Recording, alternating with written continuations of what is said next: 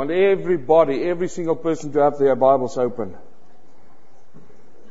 Now, I want to ask you a question. Start this morning by asking a question. Did you ever in your life come to a point where you were, you were worried where your food's going to come from or the clothes you're going to wear? If, if that's you, just show me. Okay, there's a few honest people here, okay? Now maybe if I change the, uh, the question a little bit, if I say, if anybody here who thought of maybe losing their job or never have a job or never had money in the pocket, don't have to be this week. It could be in the past. Okay, now this message is for you, okay? This is a message for you and, and, uh, we've got a song that we sing. And it, it goes like this. He's all I need. He's all I need. Jesus is all I need. He's all I need. He's all I need. Jesus is all I need. Difficult song, isn't it?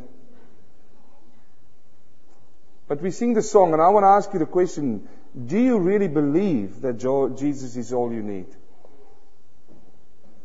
Do you really believe that? With every single thing that's within you, do you believe that? If you look at your finances right now, do you believe that? If you look at your provisions, your food in your cupboard, do you believe that? If you look at your clothes, do you believe that? If you look at your future, and you say, hey, but wait a minute, I've got to have a superannuation. I've got to put money aside for my old day. We've, we, have we have got a little bit of voice here this morning. Amen. I think they want to sing. They like the singing. That's, that's what twins do, by the way, okay? They offset one another. And, and, and it's like stereo. You, you hear it in stereo. okay, but that's the question. I mean, if we say Jesus is all I need, why do we then look to the future and say, I wonder where I'm going to be in 10 years? Are we going to be financially secure? And with all the New World Order and all the, I've, I've watched another CD over the weekend and I must tell you, when I watched the CD, I was frightened of seeing what's going on. Not frightened of fear of what's going to happen, just frightened of people who don't know what's going on in the world right now. And, and you see these things is not just imaginations that's coming up. It's true. It's, it's, there's, there's people out there in the world with hidden agendas who try to destroy Christians. They talk about, and, and you all know this, I'm not going to preach, that's not my sermon this morning, but uh, they talk about chips that you need to implant in your hand and your forehead and, and if you don't do those things, you're not going to be able to buy food. You're not going to be able to get your kids into school. You're not going to be able to operate like you operate right now. But you see, it's easy when we sit here and, and it's not happened yet and we sing the song, He's all I need, He's all I need, Jesus is all I need, and we, we say we believe that. But when the push comes to shove, or when the tire hits the tire, in real life situations, when it's really going to happen, will you be able to stand and, and stand there and shake your head and say, Jesus is all I need? Well, I hope in this morning this is a prophetic message to you. I hope this morning that you will take this word that when those things is going to come around, because it will come around, that you will think back of this morning and say that truly Jesus is all I need. They asked Hudson Taylor when he went into the missionary field, how are you going to provide for yourself and where are you going to get your provisions from? And he, he sort of told them, he said, listen, if God can look after over three million Israelites in the desert, he can surely look after one person. And this is what it's all about. Do you really believe what you say? Or is it only lip service? It's easy to sit here in church and say, yes, he's all I need. But do you really understand what you are saying? Because I'll tell you this, friends, you can sit here today and say that, and next week you can lose your whole bank balance. What are you going to say then? Why did you do this to me, God? Or are you going to look up into heaven and say, Jesus is all I need? This is what it's all about. Are you one of those lip service Christians or are you really in your heart trusting on the mast, trusting on the equipment, trusting on God? It's like when somebody's in real danger and you're sitting on an island and, and the waves are beating and nearly going to engulf the whole, whole island and somebody comes with a helicopter on and, and you put all your trust that that helicopter is going to take you out of this difficult situation. That is what faith is in the helicopter. Now friends, Jesus is more and better than that. Now he, he talks about it the whole Bible. I want to make a statement this morning. I want to say this morning that He, Jesus Christ, is able to provide for you spiritually and physically to the point of your need. Now, I want you to listen what I said, not to the point of your want, but to the point of your need. Because if we want to live this Christian life, we have to understand the difference between wants and needs. He will provide to your need. Your want you have to take care of. And if you understand that if you lose the want, you will have the need that He's going to give. Are you understanding what I'm saying? Now, let's do as an introduction a different verse. Go with me to Matthew chapter 6. Keep your place in John 6.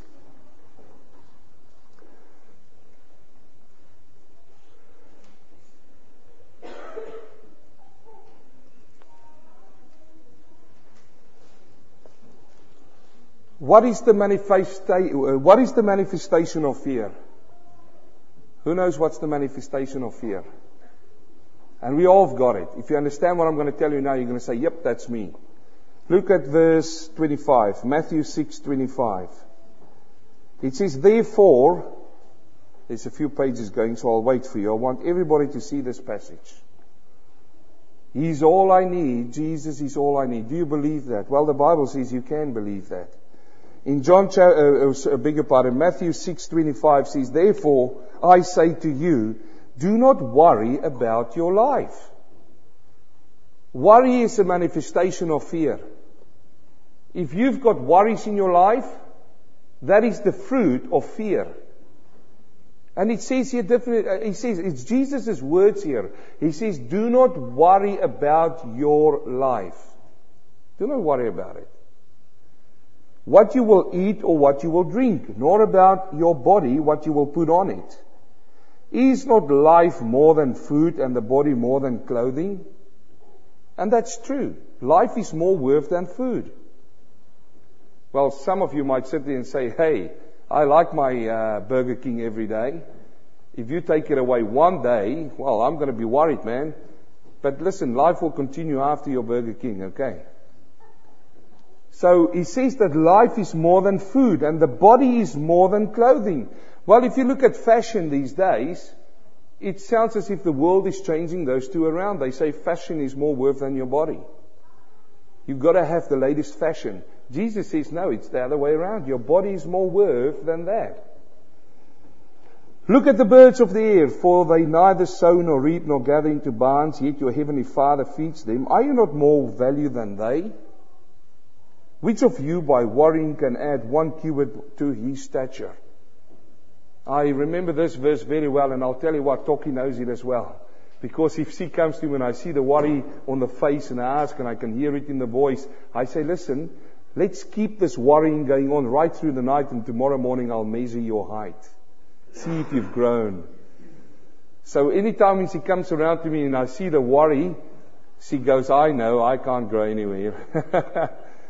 apart from growing out. But, you know, I can't grow, but. but that's true. By worrying, you can add nothing. Absolutely nothing. Not one cubit.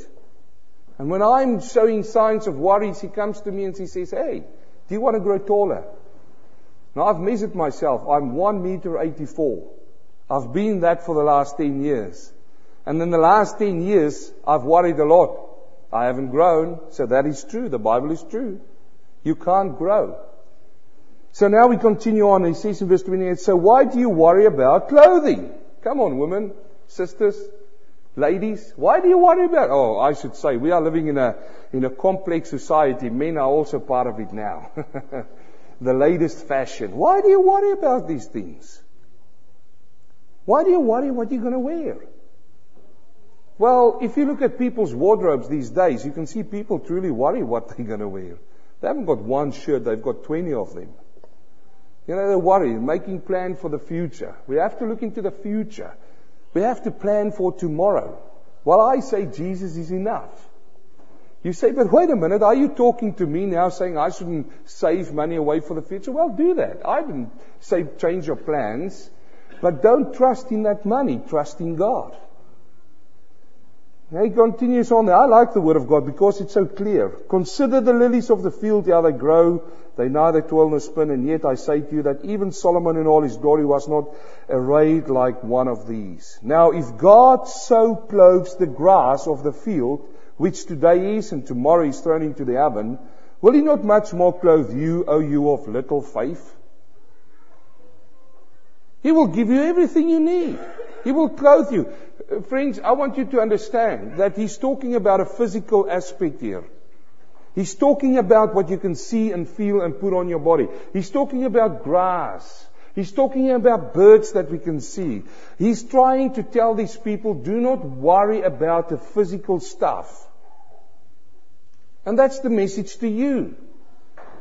I want to say that up to 80% of things that we worry about goes about ourselves. That's what we worry about. Where am I going to be tomorrow? Where's my money going to take me tomorrow? It's, and you said it. You said it in a prophetic word this morning. Where am I going to be tomorrow in the future? And here Jesus is trying to tell him about physical stuff. He says, do not worry about those things. It's taking up your time and it's giving you gray hair. Okay? And, and by the way, that's not why I'm gray. It's not all worries. Some of it, it might be. It's of age, okay? I'm getting there.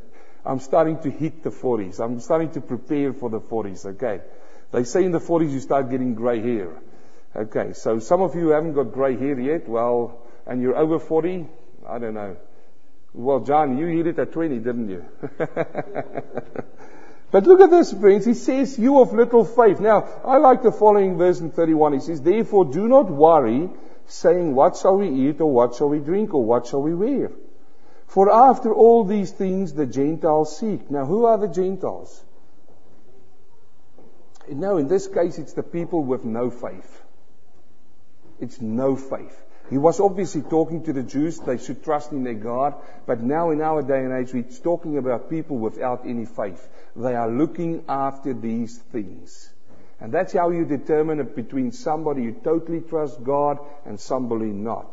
They're like the Gentiles. They run this world, this rat race of getting their bank accounts full, getting the best and the latest fashions in their wardrobes. And that's what they seek. And now he says, do not be like that. Now, look at the last part. For your heavenly Father knows that you need all these things.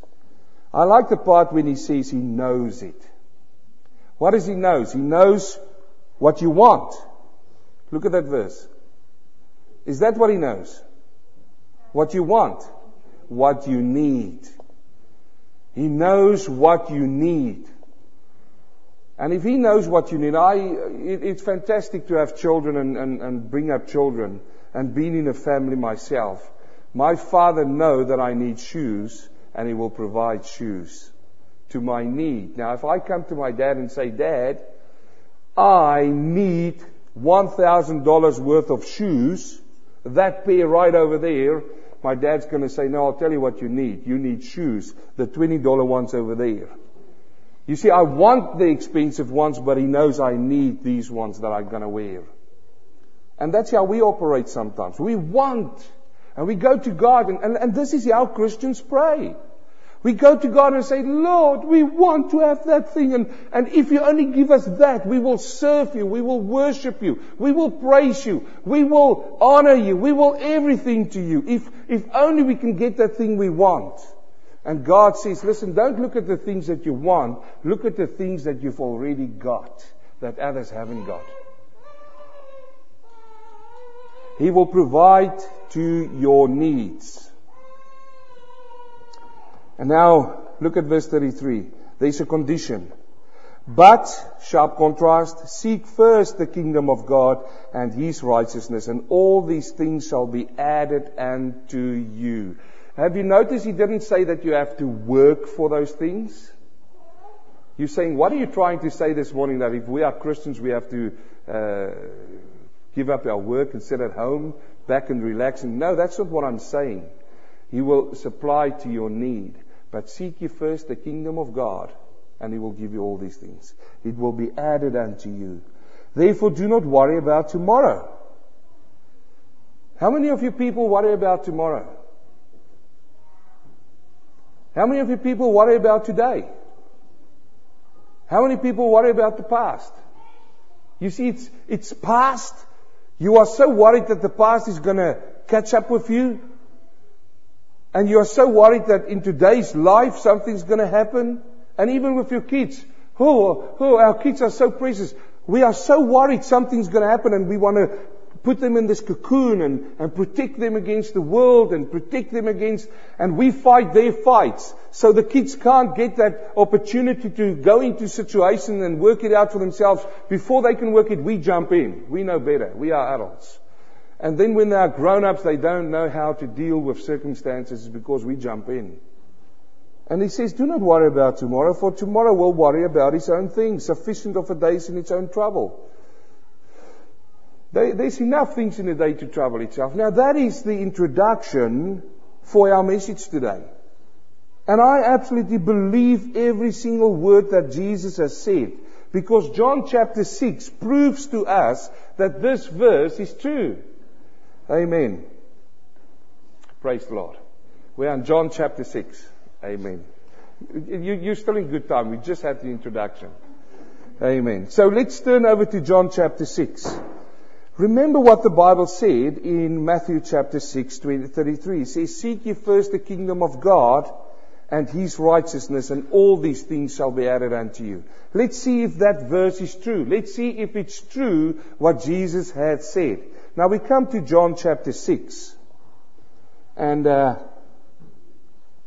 this is where we have the, the, the recollection of the feeding of the 5,000. And it says in verse 1, After these things, Jesus went over the Sea of Galilee, which is the Sea of Tiberias. Then a great multitude followed him because they saw his signs, which he performed on those who were deceased. And Jesus went up on the mountain, and there he sat with his disciples. Now the Passover, a feast of the Jews, was near. Then Jesus lifted up his eyes and seeing a great multitude coming toward him, he said to Philip, Where shall we buy bread that these may eat? Now I want you to notice a few things here. First of all, we see that they went over the Sea of Galilee and the Bible says in verse 2, a great multitude followed them. Now why did they follow them? Because of the signs. That's why this great multitude started walking where Jesus was. They saw the signs which he did. Now, I want to uh, suggest to you that a lot of people in today's life come to churches because they want to see the power of God, they want to see the signs, they want to see things happen. And I feel sorry for these people. When I read about these people, I see in John chapter 1 that Jesus did not commit himself to them. Why? Because they were only there for one reason, for the signs. They were looking for something. But friends, there's another thing about this crowd which I picked up. I prepared this and I, and I was meditating over the week, uh, over this word during this week. I said, Lord, I, I want to see why this multitude came to Jesus. Because of the signs. Why did they come because of the signs? And I want to show you something which I believe the Lord showed me. And that's the same in our day and age. The world is sick and tired of religion. The world is sick and tired of people standing behind the pulpits and promise and give you all the nice and juicy stuff. The world want to see Jesus. They want to see the real Jesus. They want to see the life of Jesus working in our lives. And I believe these people had that same hunger within inside of them. Because there's something that John didn't tell us here, which the other ones who write about the same situation tells us. He tells us about this. And I want you to notice this. Go with me now to, to Mark or Matthew chapter 14. Keep your place there. And I want to, to show you something here. When Jesus looked at this multitude, there was something in these people. There was a hunger in these people which I still see in our day and age, in our world. The people don't want to hear anymore that you're going to get rich out of religion. Or that God's going to bless you with a lot of money and, and when you serve Him, it's going to be a bed of roses and easy life. The people wants to meet Jesus. That's what the world are looking for. Some of them don't know it yet, but they are looking for Jesus. And let me tell you this, there's people in churches who sitting every single Sunday under the voice of the ministry who still seek the real Jesus in their lives. Now look at Matthew chapter 14. And this is Matthew now telling us exactly the same story where Jesus is going to make food for 5,000 people. I'm not going to read it there, but go to verse 14. Matthew 14, 14. And when Jesus went out, he saw a great multitude and he was moved with compassion for them and healed their sick. What do we learn extra here from him? He was moved with compassion. Now, I wonder when I read these verses, and you see some people read it and they, they just skip past that, but I, I stick with that. I say, Lord, how did Matthew see the compassion of Jesus? I mean, Jesus didn't stand up there and say, hey, I'm going to be compassionate now. Uh, this is now my compassion. That is some things as a human he had to demonstrate so that Matthew can sit down and say he had compassion. And I, I look at this and I close my eyes and I say, Lord, I just want to visualize this. I want to be one in the crowd. And I want to look like Matthew looked at Jesus. Maybe, maybe, when Jesus looked over the crowd, he had a tear running down his face. I don't know. The Bible doesn't say it. But the Bible says he had compassion. He had compassion in his heart when he saw those people. How did he know he had compassion? Another word for compassion is pity. He had pity for them. Another word for it is love. He had, all of a sudden he had a laugh coming when he saw them. I, I want to tell you this morning that he saw the hunger, the hunger in the people. And he healed all the sick. Have you noticed? Now John didn't say he healed all the sick. John just said there's a great multitude there. You remember? But here Matthew saw the compassion. Jesus maybe had tears over him or maybe his voice. I don't know how. How do you look when you have compassion? And, and then this question keeps coming up in my mind is, we who are sitting in this church when we move in the world and we see the crowds, do we have the same compassion like Jesus?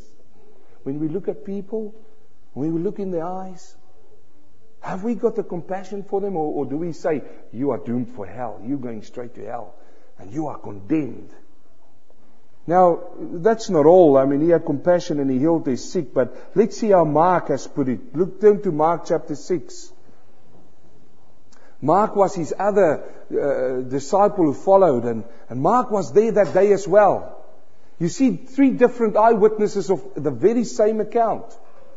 John saw it, he didn't write about the compassion. Matthew saw it and he says, man, the, the, the man had compassion in him. And he healed their sick. Now go to Mark 6 and look at verse 34. Exactly the same thing.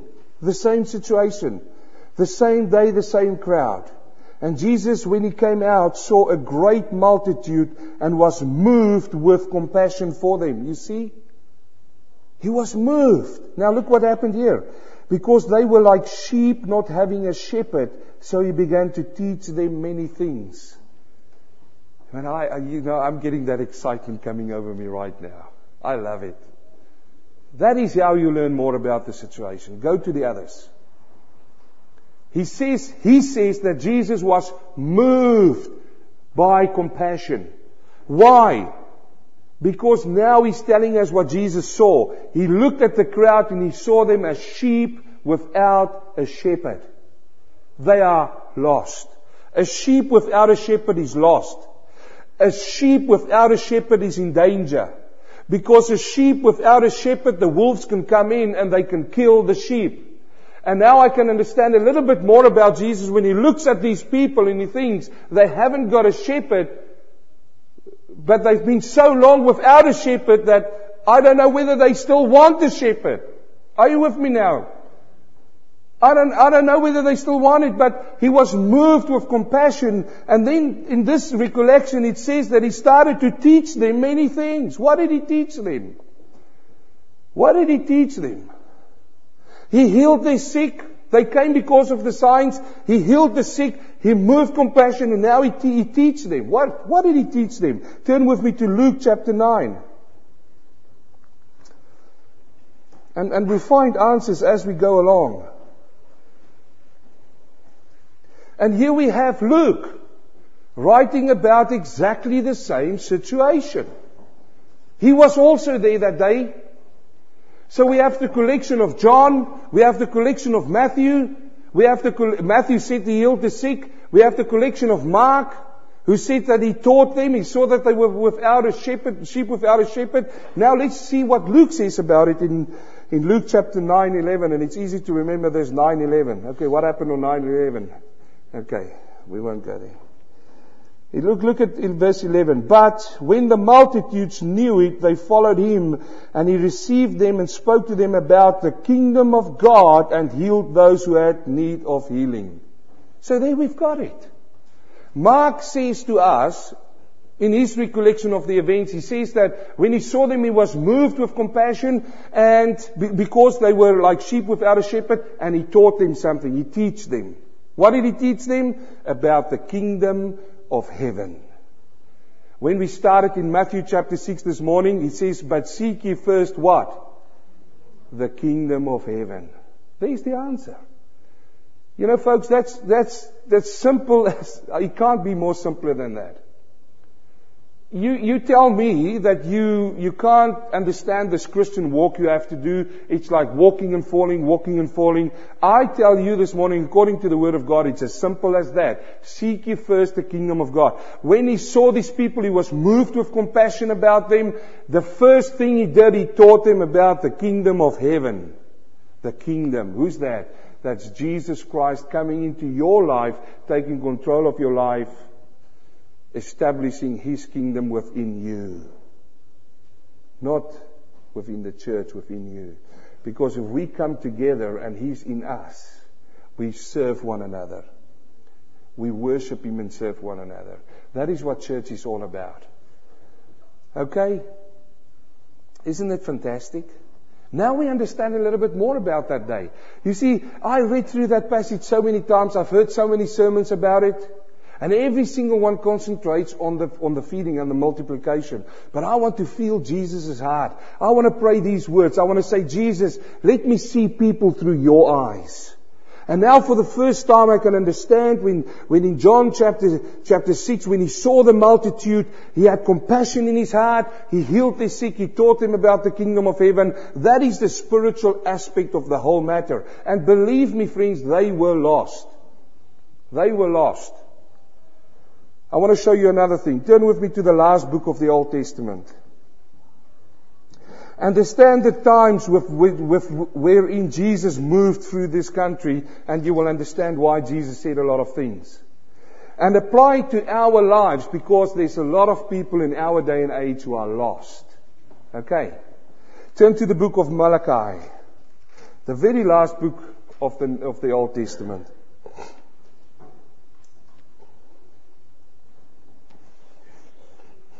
And keep your finger, just, just while, while you go there, there's another uh, uh, verse that I want you to go to in Isaiah. I want you to go to Isaiah chapter 9. Just go to two places. Let's do the paging and then, then I'll explain to you. Help us, Lord. Help us, Holy Spirit. I need you at this point in time to give to this people what you've, you've actually planted in my heart. Father, I can't give them more than what I've received. Only what I've received I can give these people this morning. And that's what I pray for, Lord. Isaiah chapter 9. Now, we're going to first read it out of Malachi, okay? And then we're going to go to Isaiah chapter 9. So, don't go ahead of me, just go to the places where I show you. Malachi chapter 4. Now, it says in verse 1, For behold, the day is coming burning like an oven, and all the proud, yes, all who do wickedly will be stubble. And the day which is coming shall burn them up, says the Lord of hosts. That will leave them neither root nor branch. But to you who fear my name, now I like this following, because this is another title for Jesus which you might not have heard before. But for you who fear my name, the Sun of righteousness shall arise. Now notice in your Bible he didn't say S-O-N, son, like my son. It says there is you in S-U-N. What does the sun bring? light. Everybody saw it this morning. When you woke up, you knew it was day because the sun came up. S-U-N with a capital letter refers to Jesus Christ. So now we know that in John chapter 1 verse 4 says that Jesus, who was with God, who was God, came into this world. Within him was his life and the life was the light to the people. The darkness of sin, the light of Jesus Christ shined into that and that brought us light. Now the prophet comes in Malachi and he prophesies about the son of righteousness that will come. And then, friends, for 400 years nothing happened. After the last word which was spoken by the prophet Malachi, 400 years nothing happened. There was no word from God. Oh, they talk about the Maccabees and all these things that happened in that time. But we've got nothing written in the Bible between that and the very first words of Matthew. And the very first prophet after Malachi that came onto the scene was John the Baptist. And John the Baptist says, I'm here to prepare the way of him who's coming.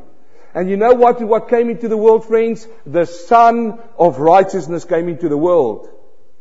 They had no word from God. They had no prophet. They were lost. They were like sheep without a shepherd. And the, and, and the men, the religion, the Pharisees, they put burdens and yokes on them. But you see, the sun comes in and it shines through all of that. Now go to Isaiah 9. The Bible tells us everything that happens. Don't you think the Bible is a wonderful book? Hey, I love it. I love the Bible with all of my heart. And as long as this church stays within these, this Bible and preach the Bible, we are safe. Amen. Somebody say amen. Come on. Now look at this. Isaiah chapter 9. Nevertheless, the gloom will not be upon her who is distressed as when uh, at first he lightly esteemed the land of Zebulun and the land of Naphtali, and afterward more heavily oppressed her, by the way of the sea beyond the Jordan. Now look at this. In Galilee of the Gentiles. I like this. Just keep your place. We'll come back now, but go to John. Okay, go to John 6. Let's do this. Look at me, church. We're going to do this, okay? We're going to jump in the Bible. I like this. Compare this now with John chapter 6 verse 1. John chapter 6 verse 1 says, After these things Jesus went over the sea of Hallelujah. Somebody haven't got it yet. I'll wait for you, okay? Which sea did they go over? The Sea of Galilee. Go back to Isaiah 9. It says in verse, uh, the end of verse 1 in Galilee of the Gentiles. Is this the same place? Come on, church, be lively. Is this the same place? Yes, it is. What happened there in that land? Verse 2. The people who walked in darkness have seen a great light. Those who dwelt in the land of the shadow of death, upon them a light has shined. Go down to verse 6. Who was this light? For unto us a child is born, unto us a son is given, and the government will be upon his shoulder, and his name will be called Wonderful Counselor, Mighty God, Everlasting Father, Prince of Peace. Of the increase of his government and peace there will be no end upon the throne of David, and over the kingdom to the order and establish it with judgments and justice from the time forward, even forever the zeal of God and hosts will be formed. This Hallelujah! Somebody say it. Are you excited? this is great stuff, people. This tells us that the Bible is true. And here this morning we are walking with Jesus And he went over the Sea of Galilee and we've all got all these prophecies that's waited upon us. And it comes and it says in Malachi, the Son of Righteousness, which is the Sun, brings the light. It says in Isaiah, those people in Galilee, upon them the light will come in, the light will shine, it will come up, and there Jesus is. And they run for the signs. They think they were looking for the sign, but within them they were searching for the light. And Jesus looked upon them and he was moved with compassion because he knew what they need. They didn't need the miracles. They need Jesus. I bring to you today Jesus. I preach to you Jesus. And you know how I preach him to you? I preach him to you as being crucified for you and for me. That is exciting. That is him. Now I can understand that He looks after us spiritually. He's not interested only in your blue eyes and your shining eyes. He's interested in your soul. He wants you to belong to Him. But He's not going to force you. You have to come to the light. You have to come to the light.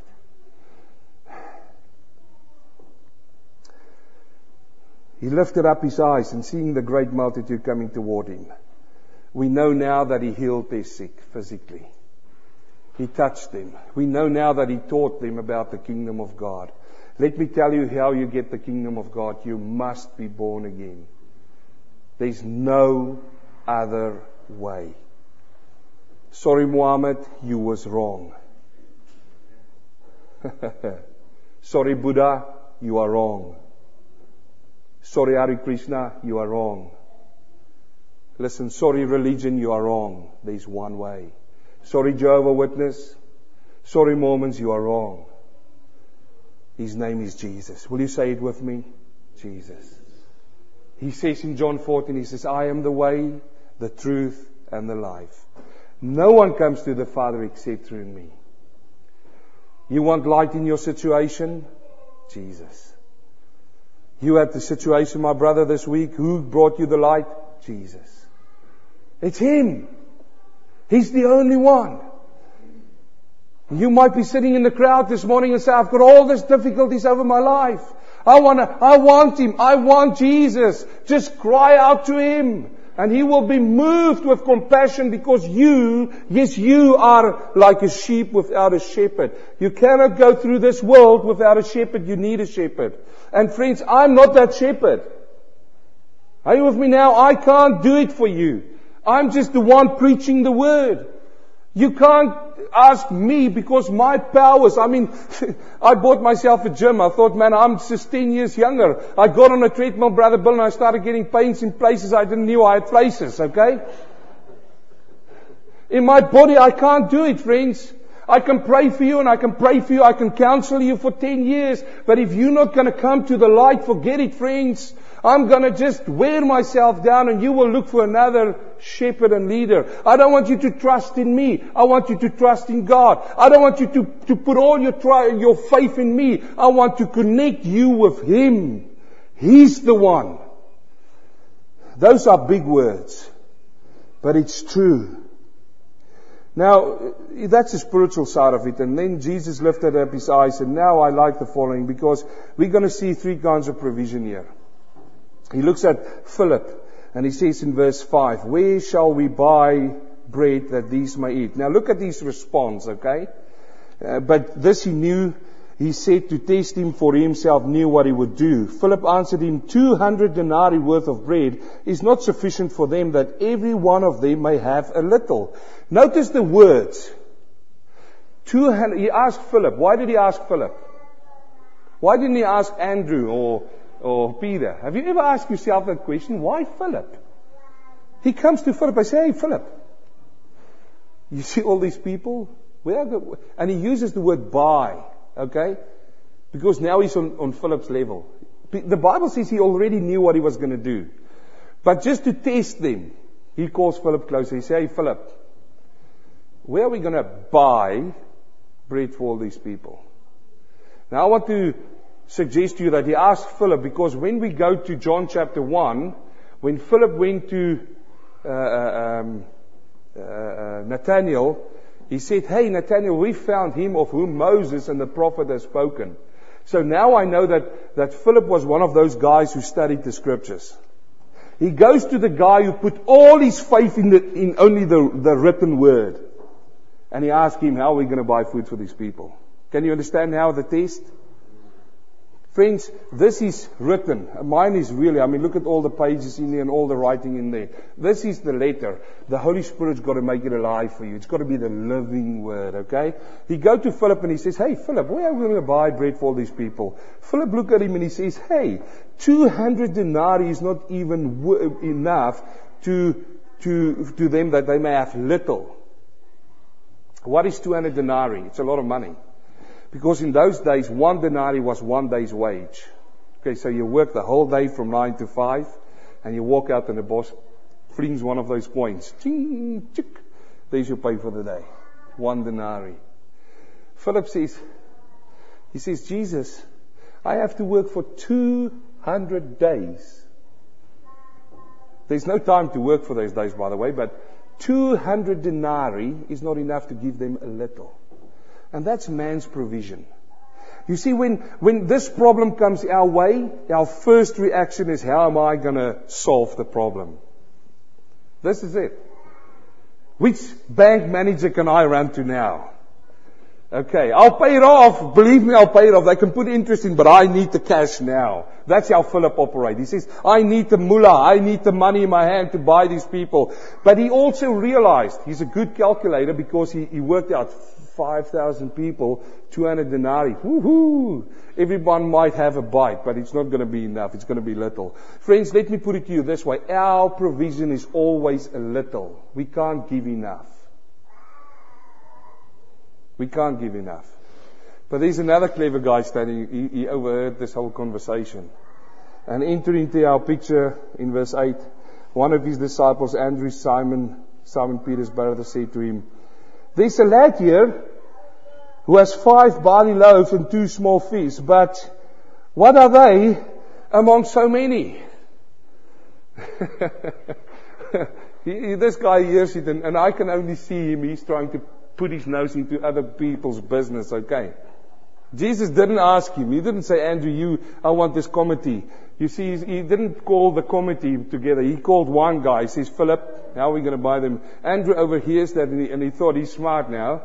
He, he, pokes his nose in the business. He says, hey, Jesus, there's a guy here. He's a lad here and, and he's got these fish and this barley loaves. But, uh, look at him. He says, but what are they among so many? I want to suggest to you that he also knew the scriptures. And that somewhere in the scriptures he read about a miracle that took place about barley loaves. But when he saw the multitude and he thought about the scriptures, he thought, nah, it can't happen. And let me take you to that place. Go with me to 2 Kings chapter 4.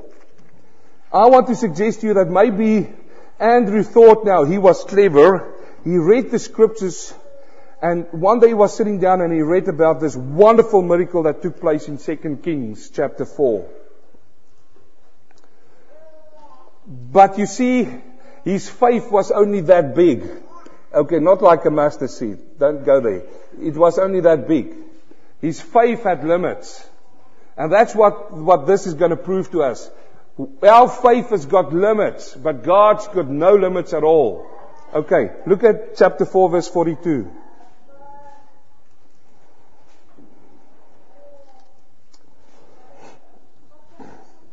Uh, Second Kings. Second Kings chapter 4. Now, before that, Elijah was purifying a pot of stew. The stew tasted yuggy. He put some flour in it it tastes good. But I like verse 42. Then a man came from Baal Salisha. I hope I said that right. Did I say that right? Okay. Baal Salisha. And brought the man of God bread of the first fruits. Twenty loaves of barley bread. You see that? And newly ripened grain in his knapsack. And he said, give it to the people that they may eat. Now look at this. But his servant, but Andrew, this is Andrew, okay? But his servant said, what? Shall I set this before 100 men? 20 loaves of bread, 100 men? There you've got Andrew. Okay.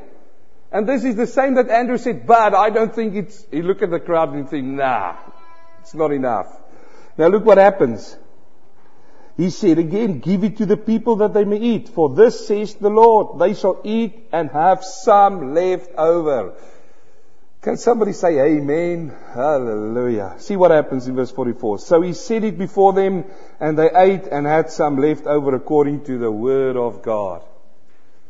There you've got it. Go back to John 6. Same situation. What's different now? 100 turned into 5,000 and 20 turned into 5. I love it. The one gets less and the other one gets more. Okay? I mean, that's what the boss is trying to tell me. Let's cut your pay and, and increase your work. what are you going to say? What? He's got it there. He says now, he says, hey, uh, Jesus, sorry for interrupting you. That's my paraphrase, okay? There's a lad here who have five barley loaves and two small fish, but what are they among so many? Then Jesus said, make the people sit down. I want you to notice now the, the, the sequence of what's going to happen. Your best place where you can ever be in life is where? At Jesus' feet. Humble yourself before his strong arm. Sit down. Hey, if I am sitting down, I'm relaxed. Relax. Don't worry about tomorrow. Don't worry about your life. Your difficult situation come over your life. The first thing you do, say, hey, Toki, before you go, let's sit down, okay? let's relax. because I'll tell you one thing, friends, if you're not relaxed, you make hasty decisions. And when you make hasty decisions, they are normally the wrong decisions. Am I right here? I didn't ask you, I'm telling you. Okay? He says, let him sit down. Now there was much grass in the place, so the men sat down in numbers about 5,000, and Jesus took the loaves, and when he had given thanks, he distributed them to the disciples. What are we learning this morning about that? They only had five and two.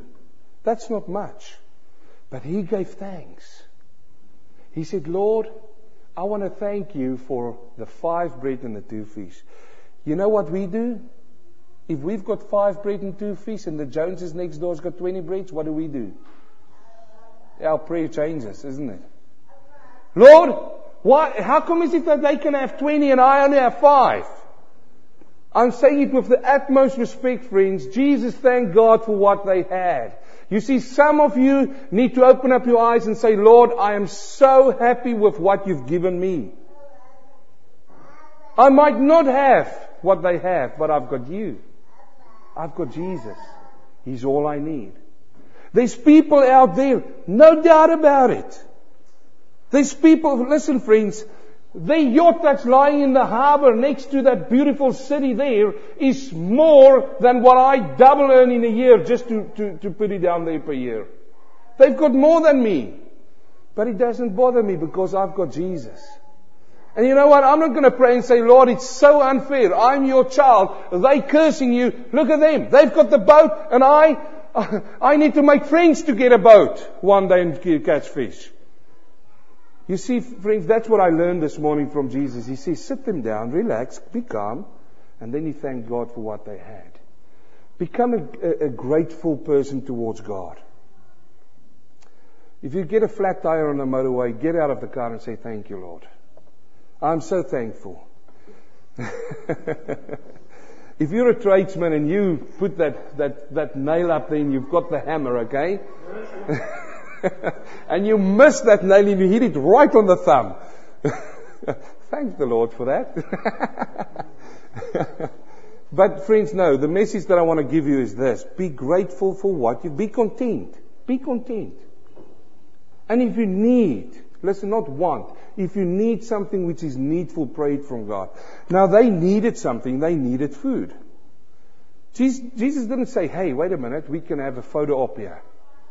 We're going to have a photo opportunity here and get all the newspapers in and we're going to see something. It's going to be a miracle day to No, no, he didn't do that.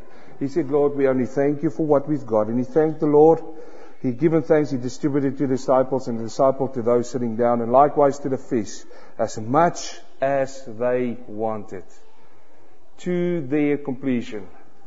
So when they were filled, he said to his disciples, Gather up the fragments that remain so that nothing is lost. Therefore they gathered them up in twelve bas- baskets with the fragments of five barley loaves which were left over by those who had eaten. Then those men, when they had seen the sign that Jesus did, said to, This is truly the prophet who is come into the world.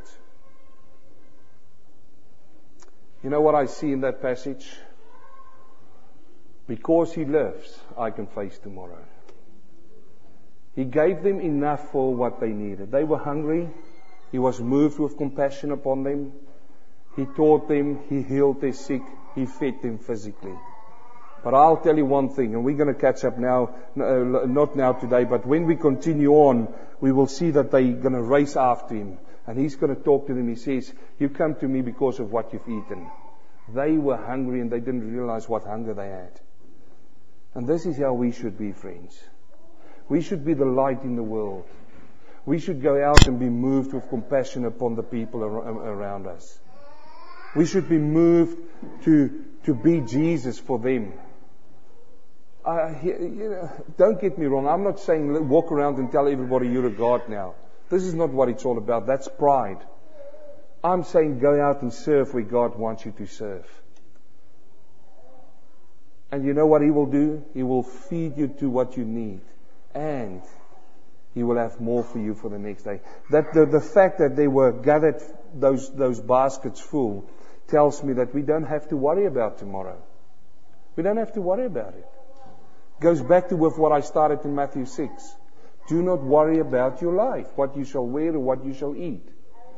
But seek ye first the kingdom of God, and all these things shall be added unto you. When they came to me, he taught them about the kingdom of God. And then he added to them. He supplied them. When they walked away there, every one of them were really satisfied, full. They were filled up. I hope this morning that you received the word of God. I hope this morning that you will walk from this place and you will say, Lord, I am filled with what you wanted to give me. Now, there's another side of this whole story. You see, the whole 5,000 who was there was hungry. They, they were hungry. They wanted food and they ate the food. But there could have been one in that crowd who said, ah, no, I'm not going to eat this. This is freaky. You know, they only had five bread and see what happened now. Yeah, I, I, I don't think I can eat that stuff. It's your choice. You can feast at Jesus' table anytime. But it's your choice. You see, he's not going to force you. He, didn't say, he didn't call over his disciples and say, hey, excuse, you see that guy there and that girl there? They're not eating. I want you to go over there and make them eat.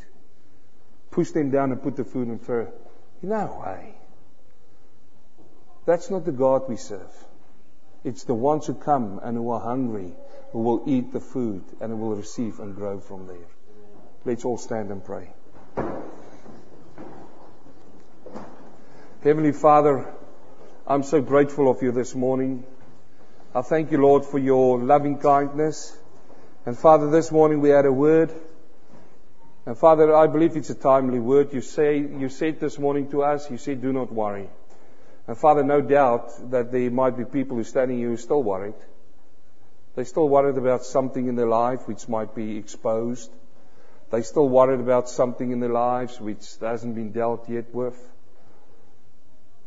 There might be people standing here looking at their finances and they are worried. Oh, they might put up a brave face and say, ah, no, no, no. but Lord, you know the heart. and that's why with your confidence and with your uh, uh, security, Lord, I pray for these people. And Father, if there's a spirit of worry here this morning, I want to pray that you show them something bigger than that.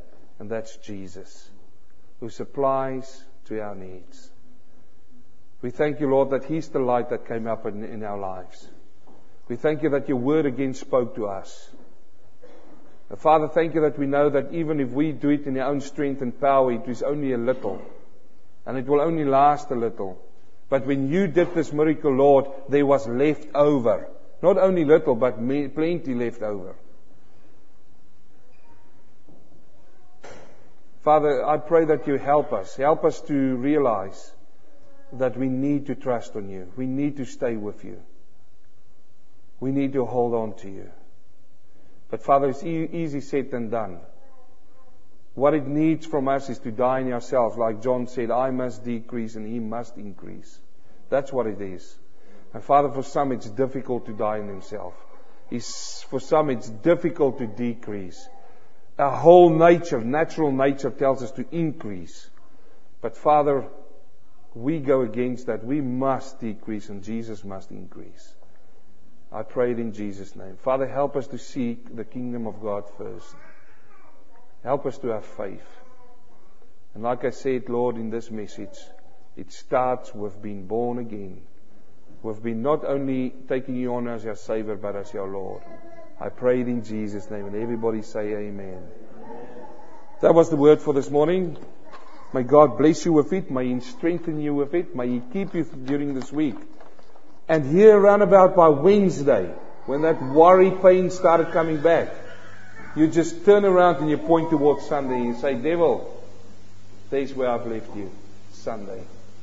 Do not worry about your life. We're going to take up the offering. Can somebody just call our magician? Not our magic magician, but our magician. And uh, she will come and pray for us and we'll take up the offering. And God bless you. And we're going to take, do the announcements and then we're going to drink a cup of coffee together. May God bless you. Hallelujah. Will you pray for us over the finances, please? Uh,